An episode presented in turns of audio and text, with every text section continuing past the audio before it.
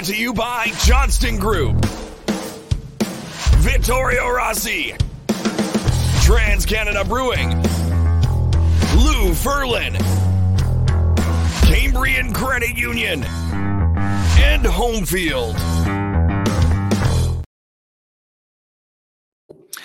Everybody. I'm Sean Reynolds from Sportsnet. As you can see, uh, we're starting off the season in style. Ken is right beside me, trying to get into the show. We're going to figure this out. Technical difficulties, as usual, including a little bit of a false start on the launch there. That's okay. Don't worry about it. We are just happy as can be to be back uh, and that there's news to talk about and huge news of the day. So let me go through my soliloquy. I'm Sean Reynolds from Sportsnet, about to be joined by Ken Wiebe from the Winnipeg Free Press. That's right, ladies and gentlemen. Some news to get to about Ken and where his uh, you will see his work this year. You should be very excited about him and the opportunity that he has. Uh, you know what? I don't think that we need to wait that much longer. Uh, we might as well bring him into the show and he can tell you the news all by himself, or maybe we won't because I'm getting a call from the other room. So let's just get into why we're here today. The pop up show for the announcement that Adam Lowry is the new captain of the Winnipeg Jets. Now, this is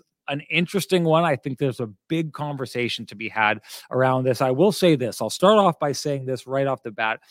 I don't think it is possible to go wrong by naming a player with the moral fabric, the work ethic, uh, the way that he stands up for his teammates you can't go wrong with Adam Lowry as a captain of the Winnipeg Jets. Um, they've hit a home run with this one, um, but that doesn't mean there isn't things to talk about. There weren't other directions to go into the ramifications of this decision.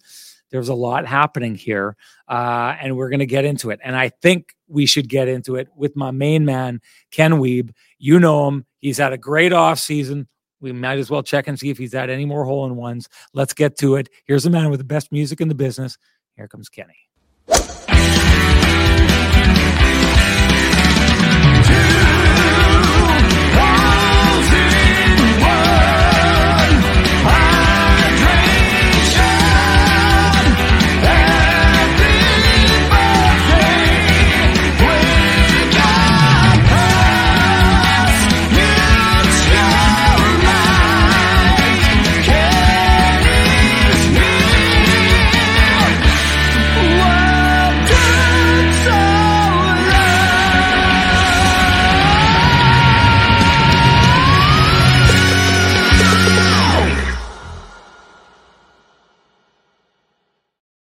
So Kenny Adam Lowry wearing the C was supposed to be the bombshell, but like one fun one bird fun bird says they traded Kenny, and it, look, it's all over the place here. Uh, it's uh, it's uh, interesting news. Yes, we did trade Kenny. I haven't got my bag of pucks in the mail yet. Uh, still waiting on that.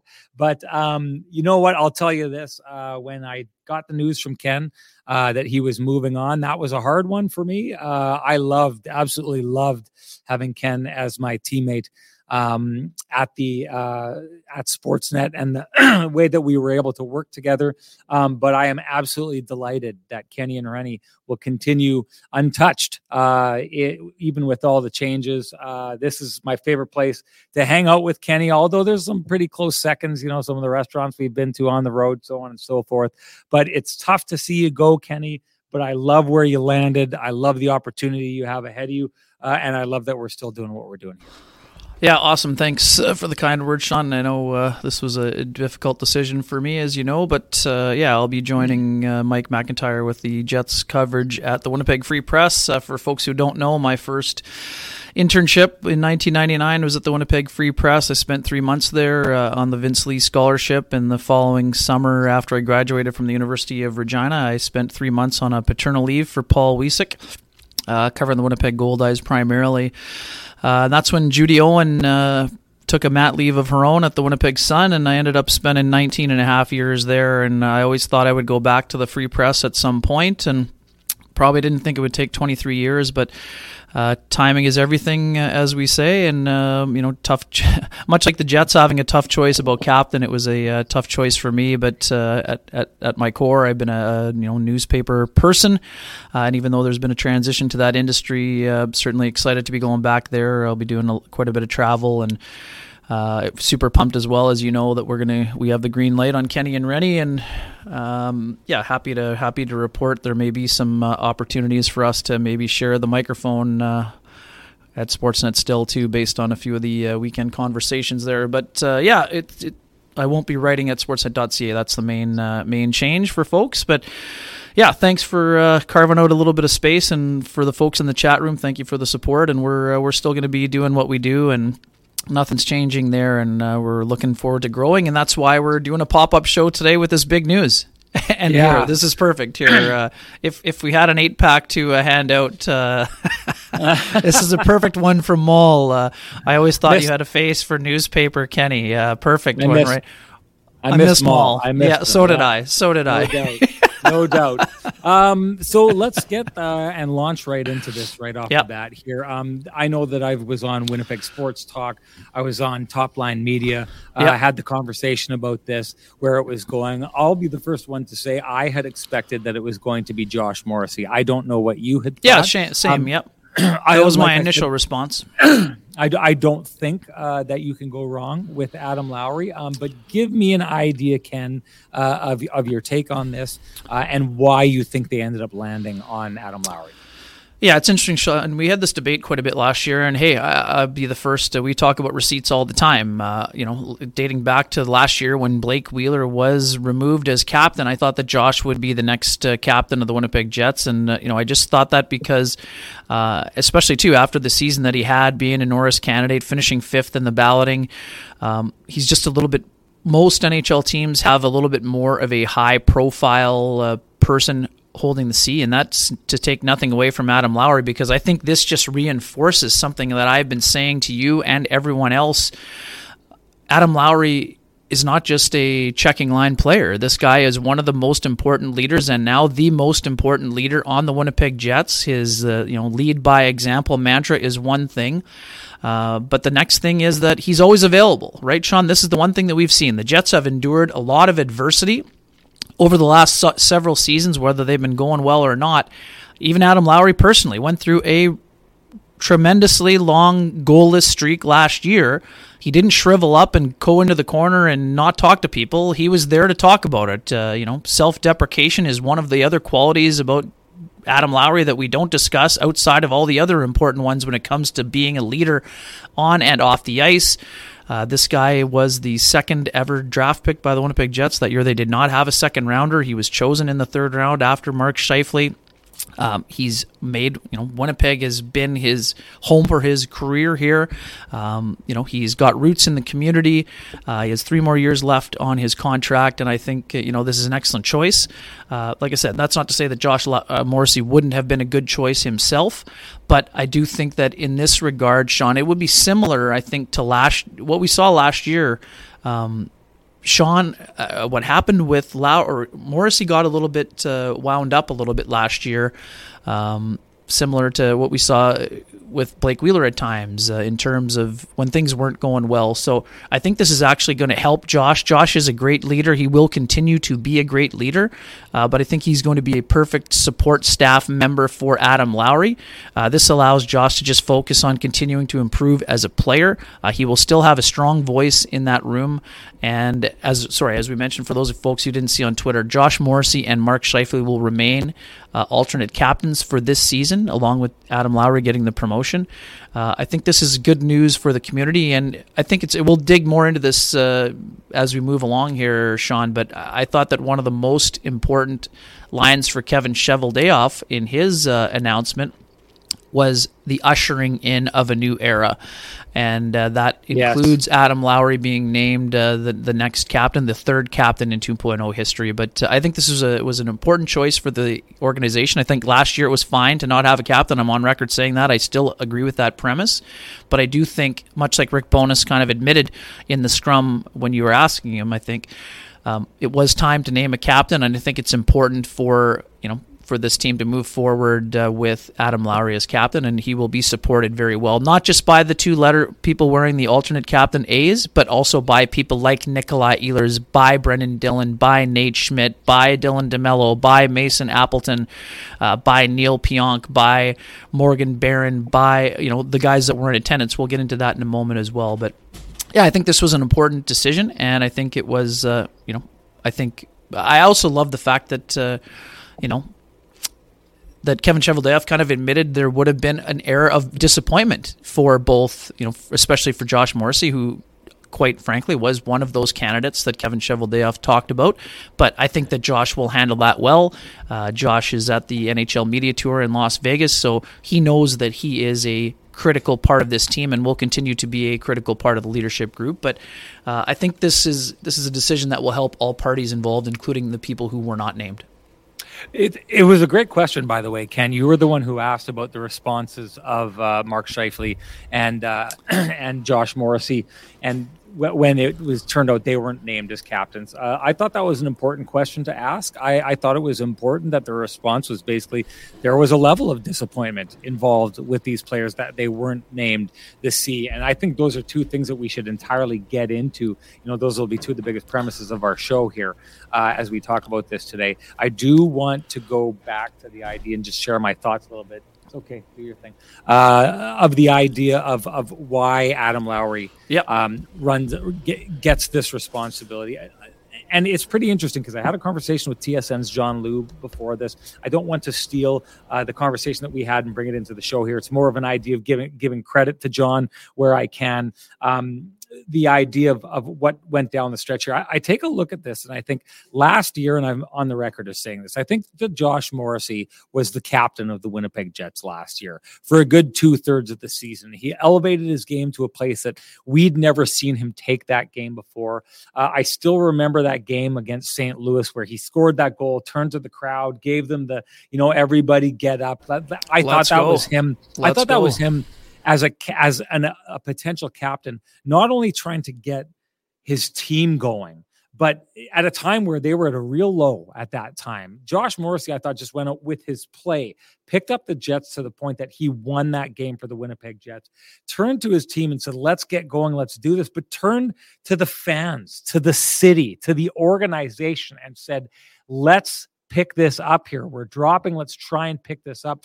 Now, what we'll remember is after that happened, the Winnipeg Jets still kind of stalled after that. Like it felt like it was one of those turning points in the season that that Josh was trying to say, listen, I'm going to be the guy who turns this around. We're going to bury this kind of slump that we've that we've run into and we're going to move on. And that didn't really happen. The response after that was still tepid uh, for a while and and down the stretch, it was it was Adam Lowry who stepped up, I thought, and dragged the Winnipeg Jets over the playoff line and then showed so extremely well in the playoffs.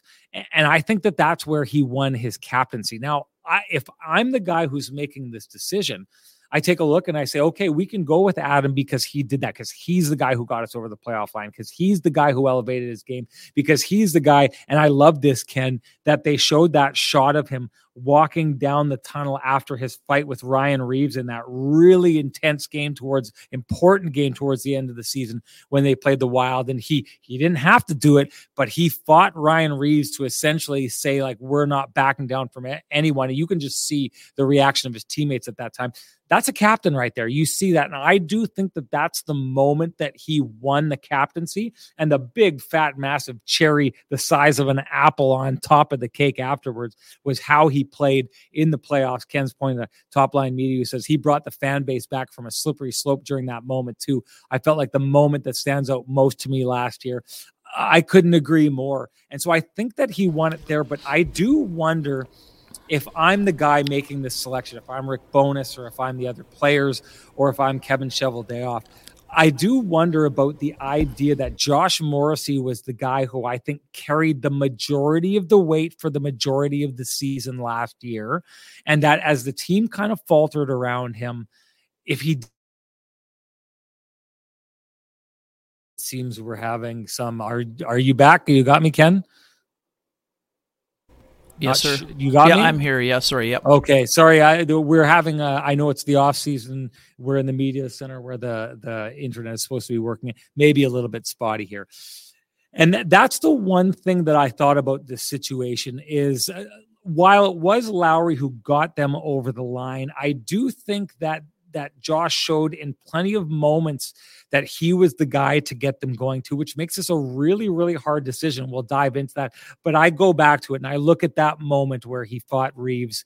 Uh, and and and where he went into the playoffs and just continued doing what he was doing and was so calm throughout the process.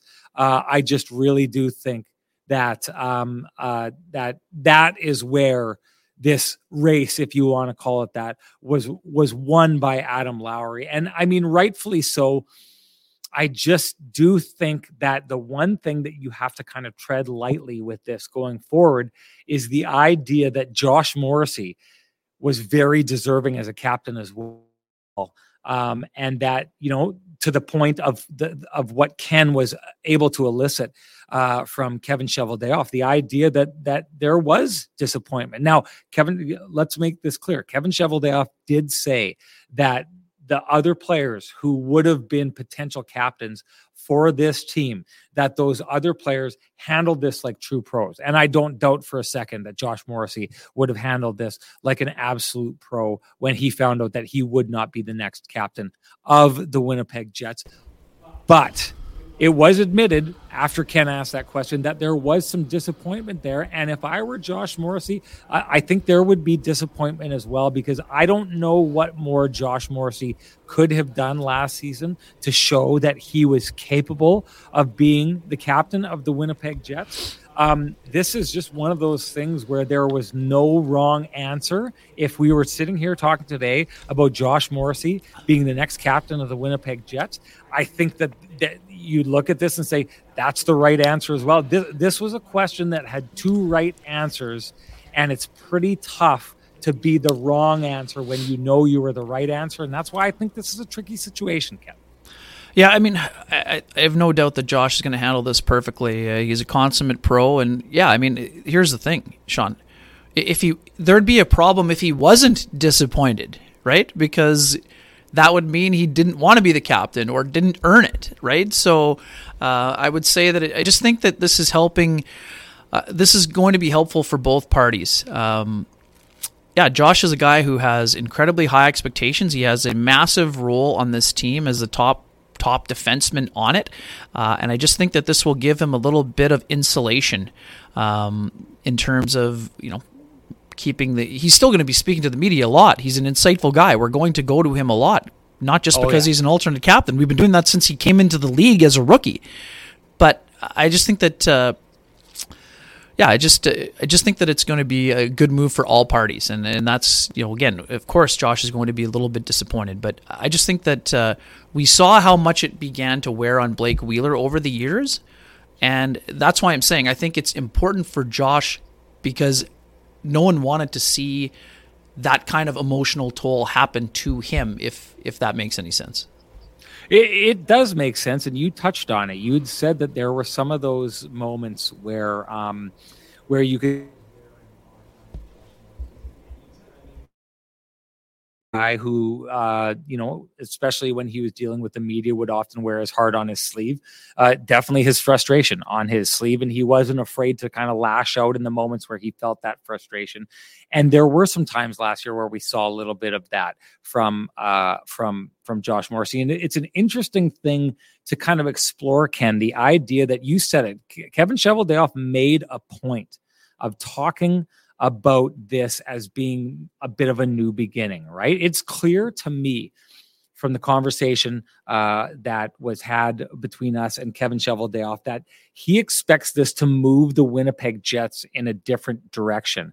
And the tricky part about trying to find a different direction for the Winnipeg Jets is you've got a team that's basically for the most part homegrown, other than new guy like, hey, maybe you want to put the C on Alex Iafallo. Well, you don't know how he's going to, you know, fit in with this team. That you, you can't go down that road. So basically, what you have to do is you have to take an organization that likes to have its core homegrown. And that means that your homegrown core is very much shaped by affected by your previous leadership group. So if you're taking a look at both Adam Lowry and both Josh Morrissey, and you know if you're throwing the uh, the other A into the equation there, uh, Mark Scheifele, you're talking about three players who have been very much shaped and affected and molded by Andrew Ladd and Blake Wheeler. And I do think the one thing you take away from the, the Adam Ladd days and the Blake Wheeler days is in the end, they didn't get to where people expected them to get to. And so that means something has to change.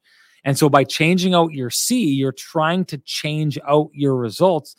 But how much change is going to be there when these players are very much molded by Blake Wheeler and Andrew Ladd. So I guess I ask you this question. Uh, if, if, we take a look and we see Josh Morrissey last year as having had some of those Blake Wheeler moments where he got a little bit annoyed and a little bit bothered and it seemed to weigh on him, kind of the leadership role that he had. Which of the, those two players, Ken, do you think would be more likely to take the Winnipeg Jets in the different direction that we seem to hear Kevin Cheveldayoff calling for?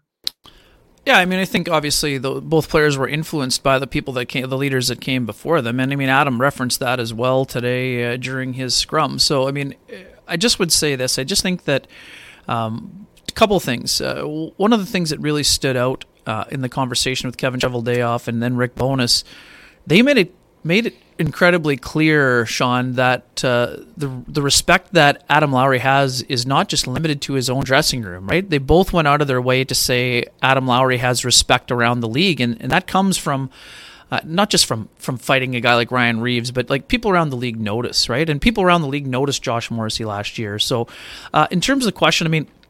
I would just say that I think that Adam has been in this situation a little bit more over the course of his career.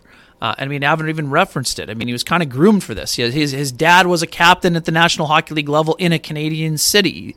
Uh, he was a captain in midget. He was a captain of the Swift Current Broncos. He was, you know, even as a young player. Uh, and I also love this part. Sorry, I'm going on a tangent here, um, but I love the fact that Adam Lowry shouted out Jason Jaffray in his commentary, yeah. and, and like this is a guy who took an influence from a guy that I covered for a long time with the Manitoba Moose, a guy who was an undrafted player that made the NHL, uh, was a you know longtime Moose player. Uh, he had a huge impact on guys like Josh Morrissey and Adam Lowry, and the fact that Adam Lowry shouted him out today that tells you about his journey, right? Yeah. Adam Lowry isn't a guy who was, uh, you know, a first round draft pick. So this guy had to earn it his entire way up went through the minors. I can remember the first conversation I had with Adam Lowry at the draft in 2011 in St. Paul, Minnesota, on the phone. He was not at the draft. Uh, we always hear about the debate about whether you, if you're not going to be drafted in the first round, should you go, should you not go? Even though his dad played in the NHL, Adam chose to stay at home and train rather than go to the draft and ha- have that experience of putting on the jersey on day two. But Adam also, in this first conversation we had, talked about the need to get better as a skater. At 18 years old, he just had the biggest moment of his life getting chosen by the Winnipeg Jets. He already was talking about what he needed to do in order to improve. So, to me, again, Josh Morrissey is also embodies a lot of the same qualities, almost all of them. So, that's not a it's not a one versus the other type of scenario, but I just think the fact that uh, Lowry has been a little bit more in a leadership position, even though not at the NHL level until the last couple of seasons. Uh, I just think that right now this was the right choice for the organization, and I, I, think that it would have been fine. The other Adam would have been a great supporter of Josh if Josh had gotten the captaincy. These guys are oh, great yeah. friends, so yes. I, I I know for a fact that Mark Scheifele and Josh Morrissey will be supportive of Adam Lowry in terms of the direction. I, I just think that you you touched on it in terms of that. What we saw this was one of the great things from the behind the scenes that we saw from that video.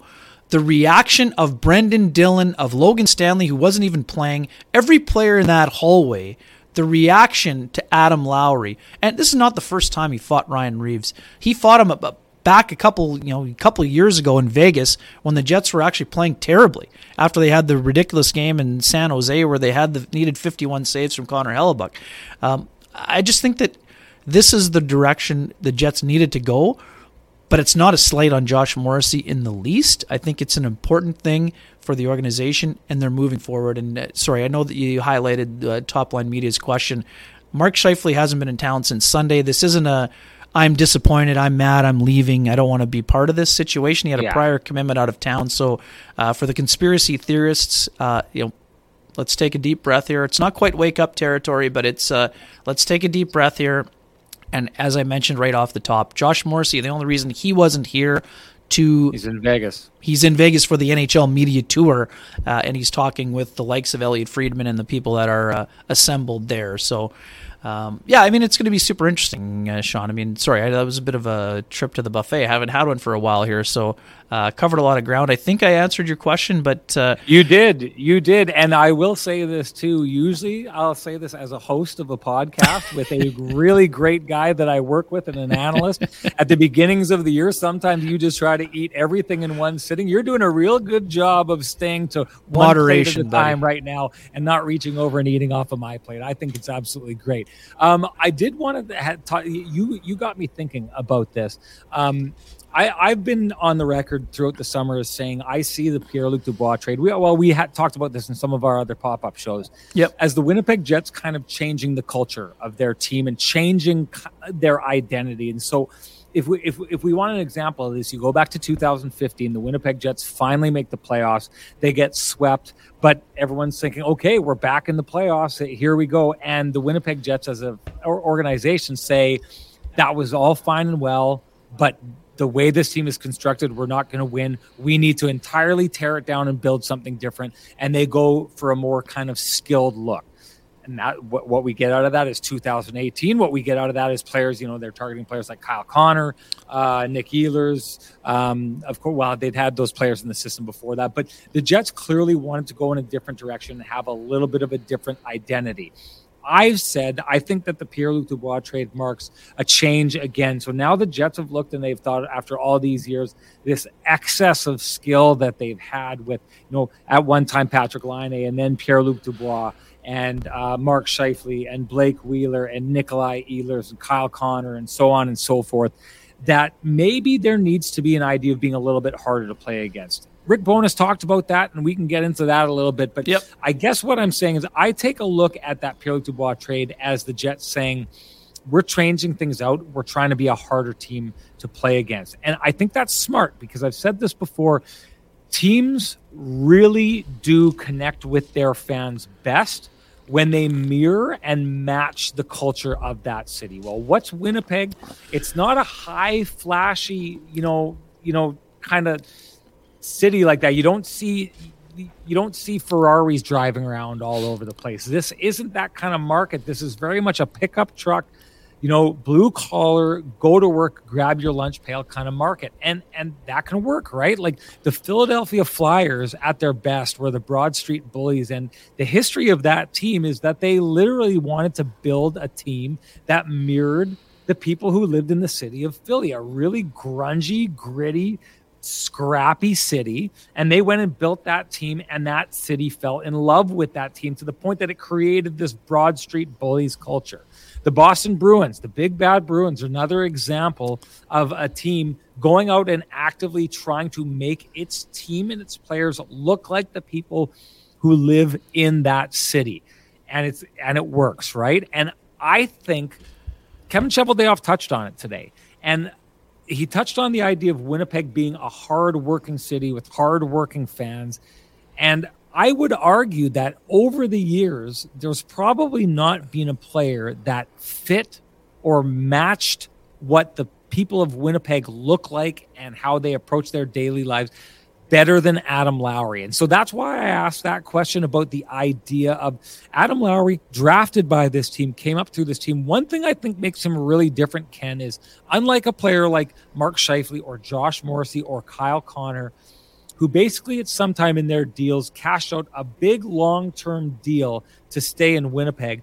The, the difference with Adam Lowry is that Adam Lowry is the guy who was that close to going to the market as a free agent, right, Ken? Right. And, and a guy pop up show with Elliotte.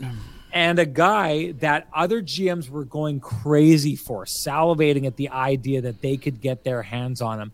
And Adam Lowry, who did not have far to go to be in a position where he could listen to what every GM around the league thought of him and see the big offers come in, he he forewent that and he decided he wanted to stick around and lock down in Winnipeg for a price, Ken, that we thought the both of us at the time was maybe a million dollars a year less than what he could have gone out and got on the open market. This is a guy who's been true to this city for a long time. That played a really big role, and I do think I, I Kevin Cheveldayoff is not always the most revealing interview. I thought he had a very revealing interview today in that basically I, I, thought he was maybe more revealing than Adam was and more revealing than Rick Bowness was in the idea that he basically said we're going in a new direction and the direction we're going in and what we want to be Adam Lowry is the perfect version of that and that it fits with the city of Winnipeg and that he fits with the city of Winnipeg.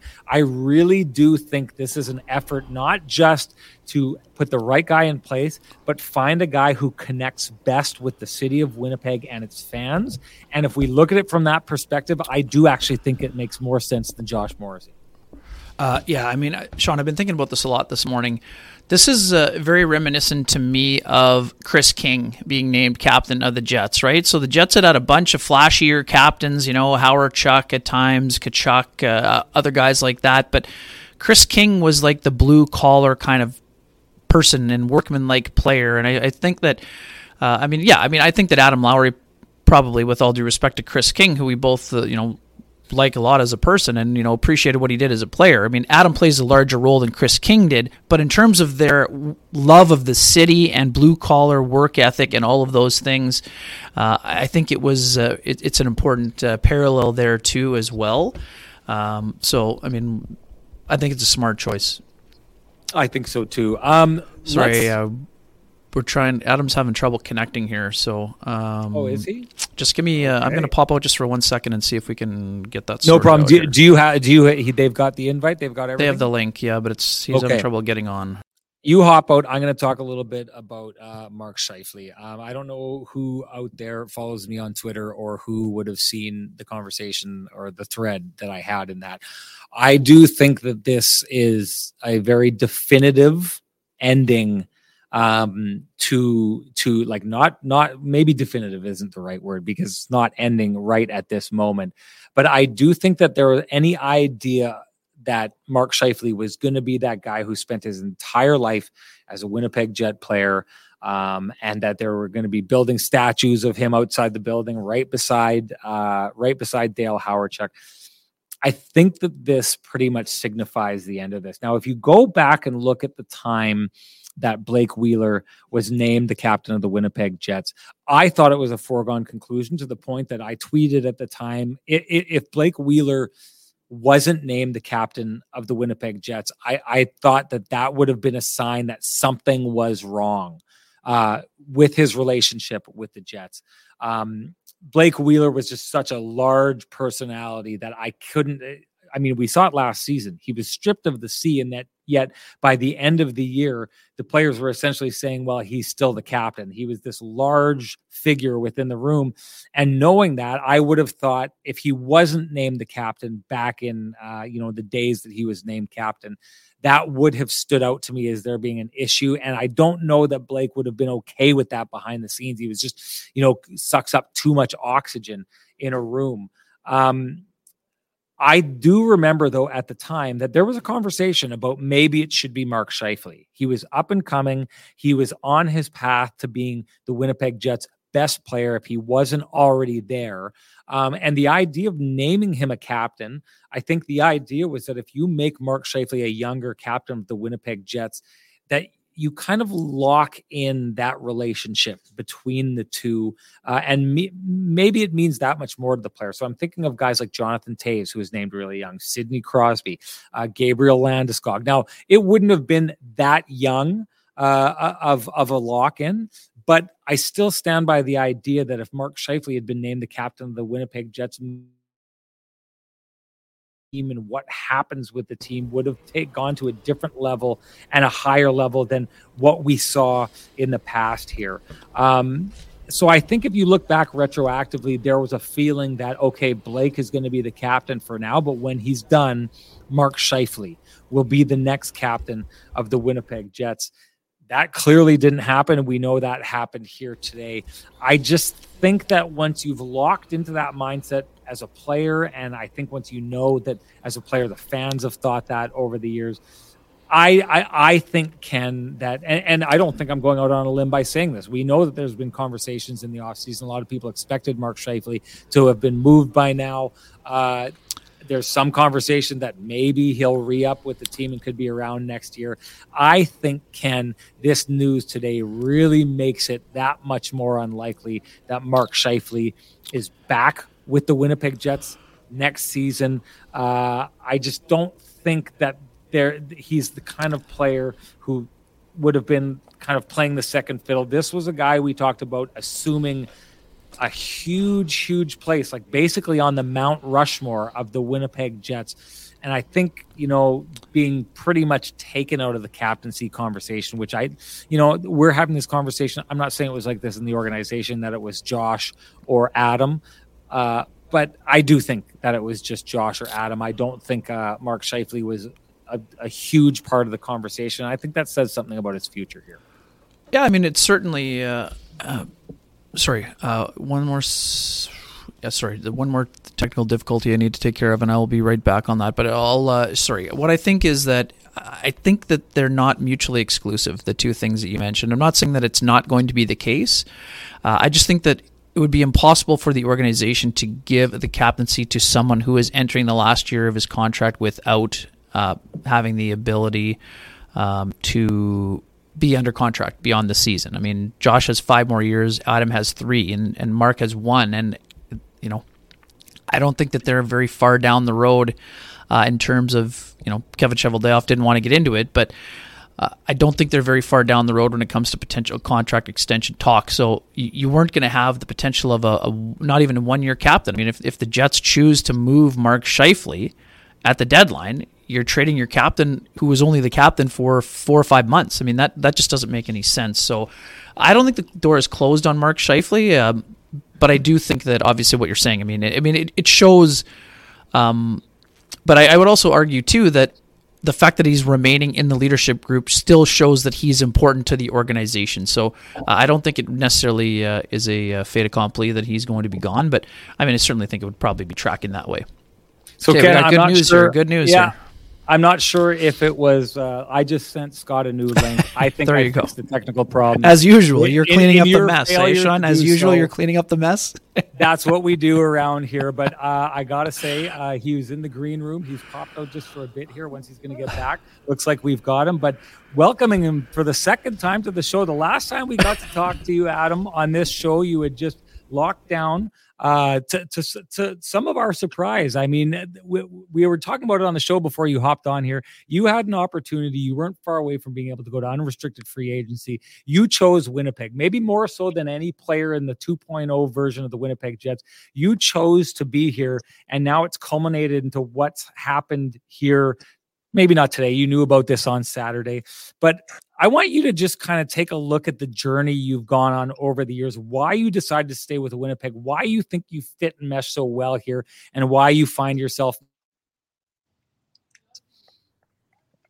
Well, yeah, no, first of all, um, oh, I, I think the whole Winnipeg thing is you know, I, I've been very lucky to be able to play for one organization for so long. And sorry about the delay. There was a little technical okay. difficulty, but um, we'll blame it on Ken. That's what we do on.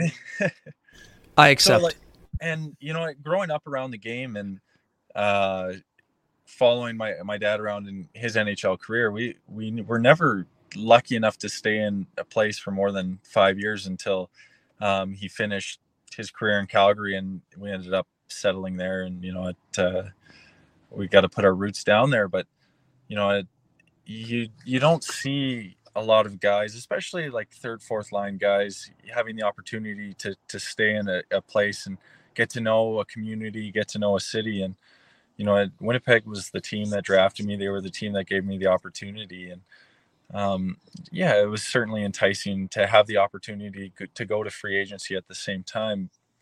But you know, it, it's a place where I've grown up. I've you know matured through the organization. I've um, you know come to love Winnipeg. It's it's close to Calgary. Um, you know, I, I, love playing in a Canadian city. I love playing in the Canadian market, and um, the opportunity was too good to pass up. Uh, you know, to have a chance to stay for another five years was, you know, something that I was extremely grateful for. I was looking forward to, and yeah, now culminating in today and getting the opportunity to captain the team that, you know, I've kind of grown up and come through the ranks. It's it's something really special. It's something not a lot of people can say has happened. It's not something that you know a lot of people have the opportunity to, to do. So, um, yeah, I'm really looking forward to uh, leading this team and continuing to lead with Josh and Mark and um, just continuing to make strides as an organization and you know, hopefully we, we can bring the Stanley Cup back to Winnipeg. Adam, I, I love how you talked about sort of being groomed for this moment. Uh, what makes a good leader, and, and what are some of the experiences that kind of molded your leadership style? Um, well, I, I you know I think everyone kind of has different leadership styles and you know everyone can lead in different ways and you know it takes different types of leadership you sometimes you have the strong silent types. Sometimes you have guys that are a little more outgoing you know a little more comfortable speaking. And you know i think that's what makes our room so great is you know we have guys that can do both. We have guys that you know are comfortable just putting their heads down and, and putting in the work. And you, you see kind of that work ethic and it's contagious. And you have guys that are, are willing to have the tough conversations. And you know I, I am going to try and you know find a nice balance. I think you know I like I said earlier we're going to do this collectively you know just because I'm the captain now doesn't mean you know other people's voices are are less valued or or less important. I think you know it's important to to realize when you might not have the best answers you might not be the right guy for for certain conversations or for certain things. And that's where you know having a great support staff um, you know strong leadership throughout the room is is going to be critical. So you know I, am really looking forward to like i said earlier working with josh working continuing to work with mark and you know the other guys and continuing to make big strides with our organization. Um, you know last year with the coaching changes there there was some changes to the style of play and you know, we got off to a really good start, and you know, I, unfortunately, we weren't able to keep it up throughout, you know, the rest of the season, and you know, kind of finding that consistency on a game-to-game basis, so that you know, when we get to the playoffs, we can do some damage, and you know, we're not all frustrated after a, a tough first round exit. Adam, I'm just assuming that you are a consistent watcher of Kenny and Renny. Every show, I'm sure you don't miss them. Um, so you're probably going to know that over the conversation that we had last year, there was a real belief between myself and Ken and a lot of our audience that you really were the guy that at the end of the season, when the chips were on the table, you really stepped up to drag that team over the playoff line and get them into the playoffs. I said before you hopped on here, I think that moment that you fought Reaves after that really, really heated game may have been the moment that you secured yourself as the captain of this team and that your performance in the playoffs was a big apple sized cherry on the cake afterwards, just in everything that you've done here. But I want to ask you, what do you think came over you, or was there a philosophy that you went into towards the end of the season that kind of allowed you to play the hockey that you did down the stretch that had such an, a, a huge effect on your team? Yeah, well, you know what I, I think I had, I kind of struggled for a couple months in the in the goal drought for sure, and you know it's it's one of those things where you know sometimes even guys that aren't expected to produce, uh, you know, it starts to weigh on you, and you know I, I think I let it affect my game more than I would have liked. And you know, once that kind of broke down, you know, I, I think you know, getting to play with Nino, getting to play with Mason, Morgan, or you know, Vladdy, kind of those guys. We, we started to develop the chemistry, and you know, it's it, it's so much fun to play meaningful hockey. It's so much fun to play games that matter so much, and um, the, the intensity near the end of the season in those games is ramped up. The importance of every shift, of every goal, and you know, I, I think that's where you know guys like Nino, guys like Mason, guys like Morgan, um, you know, we're, we're not the flashiest players. We kind of get it done by you know ground and pound. We're running the ball, if uh, if you will. Um, so it, anytime th- those games kind of get into those slugfests when we can kind of you know shine and we were able to get some puck luck. We were able to you know create some chances create some momentum for for our team. And i think you know we were able to string that together. And you know confidence is a crazy thing once we we started rolling where we really you know felt like every night we were going to have a chance to chip in. And you know some nights it was a couple goals. You know some nights it was just some good shifts to get you know the momentum going back in the right way and you know before Casey or Scheif would score a big goal. So um yeah coming down the stretch I thought I, I played some of my best hockey and you know it's going to be important that you know that consistency is there you know not just for 40 or 50 games but you know try and get them for all 82 so um, you can put yourself in the best position possible you know uh, qualifying for the Stanley Cup playoffs. And as you know, anything can happen once you're in. Adam, I know you referenced Blake Wheeler and uh, Andrew Ladd, obviously, but you also talked about Jason Jaffray, a guy who I covered for a long time uh, on his way up with the Manitoba Moose and then later with the St. John's Ice Caps. Uh, I know we uh, had the Western League roots with you also, and you know played for the same organization, I believe, for some time. But what kind of impact did he have on you in St. John's during that uh, year as a rookie pro? Yeah, he was he was certainly impactful. I think about him and Andrew Gordon, um, and even Benny Chiarot. Uh, you know, Benny was just a year older, and you know he was the guy that was dragging me into the gym, making sure, you know, I, I was not just doing the team workouts. You know, I, I had a pretty wiry frame, and I needed to to put some muscle on. And you know, if I wanted to kind of play the style of game I play, I needed to you know get stronger and you know that work ethic. But then watching Jason, just how he'd interact with you know us young kids, and he'd have us over for dinner, and you know, like I mentioned earlier, our, our cooking skills and my eating habits were uh, pretty limited back then. So you know, anytime you'd have the opportunity to have a home cooked meal and you know a quality cooked meal, it uh, was something you couldn't pass up on. But the, the way he would treat you know everyone in the organization with the respect he had time day for everyone, you know, whether it was a fan, whether it was a someone working in the rink,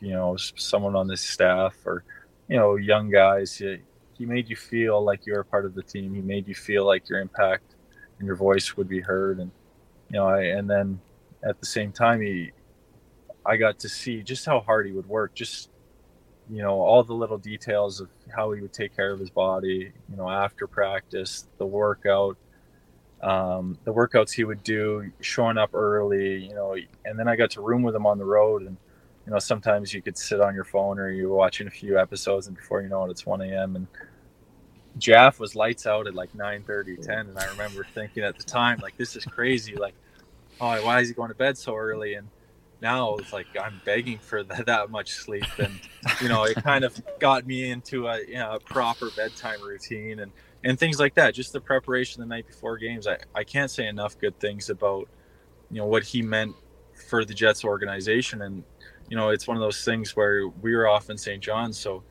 you wouldn't really see kind of the impact that he was having, but, you know, he was grooming a lot of us to have successful pro careers.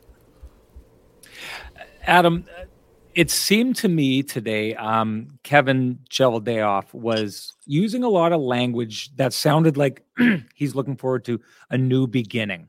I don't know if you picked up on that. It seemed like that to me. You talked about setting a standard.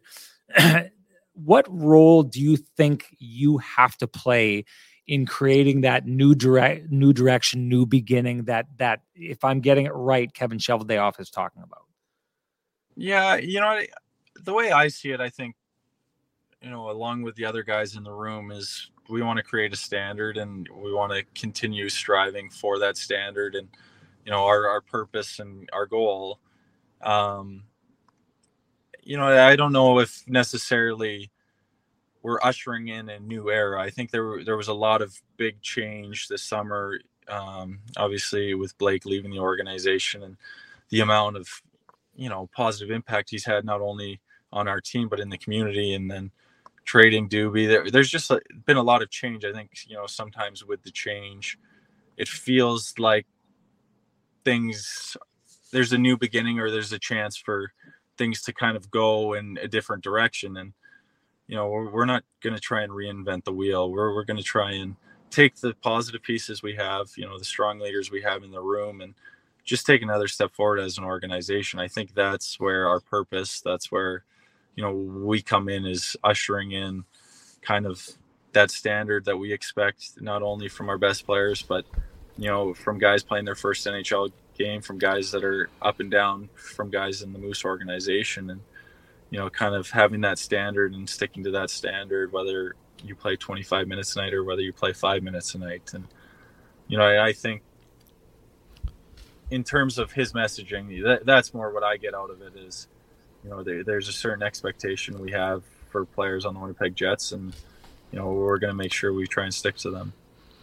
Adam, I know it's been an emotional few days. Uh, you know, looking ahead to the calendar, sort of a timing is everything kind of thing. Uh, what's going to be like to be wearing that C in your hometown for the season opener this year? I know, yes, of course, you'll wear it during preseason and everything else, but uh, what's what's that opportunity going to be like? And you know, also too, maybe just before you get into that tie-in, what what what are the emotions been like since you heard the news from Rick on Saturday? Yeah, you know, I I hadn't even really given it much thought that that we were starting in Calgary. Um, you know, I, I, I was more thinking about the first time we got to wear it in front of all the fans and kind of being introduced. You know that that's going to be a special feeling. But to to get to wear it um, where I I grew up and I spent a lot of time and you know we still spend our summers out in Calgary. It's going to be special. I'll be able to have some of my friends there and um, you know some family and and things like that. So you know it uh, it's kind of giving me chills thinking about it. It's something i'm really looking forward to. And you know before that even kind of gets going i'm i'm looking forward to training camp. You know there's motivation for a lot of us to you know take another step forward. And um and then in the last couple of days it's uh it's been uh it's been really special. I think coming home uh you know after the meeting with bones and knowing that I was going to be named the captain and getting the opportunity to be able to share that with Laura and um, you know she's been tremendous throughout my career and you know the, the amount of support she provides and she's going to continue to provide and um, and then getting to share it with my my parents obviously it would have been great to tell them in person or things like that but getting to share it over facetime and see their reactions i i spoke to my nana briefly before uh, you know the the press conference and just to hear her light up through the phone and and things like that. I think that's kind of the this thing that makes it the most special is you, you see the people around you that love you and support you and how proud they are for you and how happy they are for you and um yeah you know it, it's it's been a great couple of days we're going to end it there because I can't imagine a more perfect quote than that. That's really good stuff. Adam, usually it's Scott Billeck is the only one who does uh, in-car interviews on this show. Makes sense since you two are I'm the right co-presidents. outside the flower shop, actually. you two, was going to since you and. Scott, you and Scotty are the co-presidents of the Sandstorm fan club. Uh, although I think you've elevated it to a new level, having it as your goal song. Um, Adam, I just wanted to say this. As always, it means a ton to us that you show. Uh, and I just want to say from me, and I'm sure Ken wants to say the same thing, just a personal congratulations. I have always felt nothing but respect from you uh, and been treated well. Every interaction I've had with you, you've been a pleasure to cover. We were so happy that we got to see that continue when you re upped with the Jets and seeing this moment and knowing now we get to talk to you that much more as the captain. I can't wait to the moment when you're absolutely sick of us and finally show that little bit of anger that you show to the Ryan Reaves of the world and maybe rough us up in the scrum a little bit more often than you have in the past. I might call Uncle once. That's allowed. Thanks for your time, Adam. Uh, yeah, well, well done, well deserved, and uh, yeah, we'll look forward to talking to you as uh, things get rolling here. But thanks for taking some time on what we know is a very busy day for you. Cheers. Yeah, thanks for having me and thanks for the kind words, Sean. Yeah, no problem. See you in camp. Um, great stuff. Uh, how about that? A second time on the show. Uh, that's, I mean, in the biggest moments in Adam Lowry's career, he's finished up with his press duties and then hopped on Kenny and Renny. So um, I, I, I, I'll be honest, Ken, I hate the term friend of the show when people use friend of the show. But boy, oh boy, if Adam Lowry isn't a friend of Kenny and Renny, the Kenny and Renny podcast, I don't know who is. Um, let's get back and close out that conversation. We don't have much time. We've actually got two minutes and 30 seconds because I don't want to trample on WST. Just give me your thoughts quickly on what this decision means for Mark Scheifele. Uh, and then we got to get out of here because uh, I want to show that respect to Huss on the way out. Yeah, of course. Uh, yeah, I mean, like I was saying a little bit earlier before uh, trying to sort out their classic technical difficulties, I do think that, uh, you know, it, it's an interesting spot for Mark, but uh, I think that even with all of the talk, I mean, again, I think this is all. It's interesting because of the Hawerchuk connection and everything else. Yes, naturally, some people thought he would be the next captain, and um, you know, if he if his if his deal was five years long, or if things hadn't you know gone however they have the last while. I mean, I just do think that um, Mark is perf- is is better in a support role. Uh, that's how I'm going to say it in this situation. Uh, that's not a knock on him or his leadership style. I just think that uh, for Mark to focus on playing the game in a year like this, no matter how it works out for him, whether he stays with the Jets or moves on, I, I just think that for him, he's going to focus on hockey, and then we'll go from there. Did you lose me? Sorry, am I unfrozen?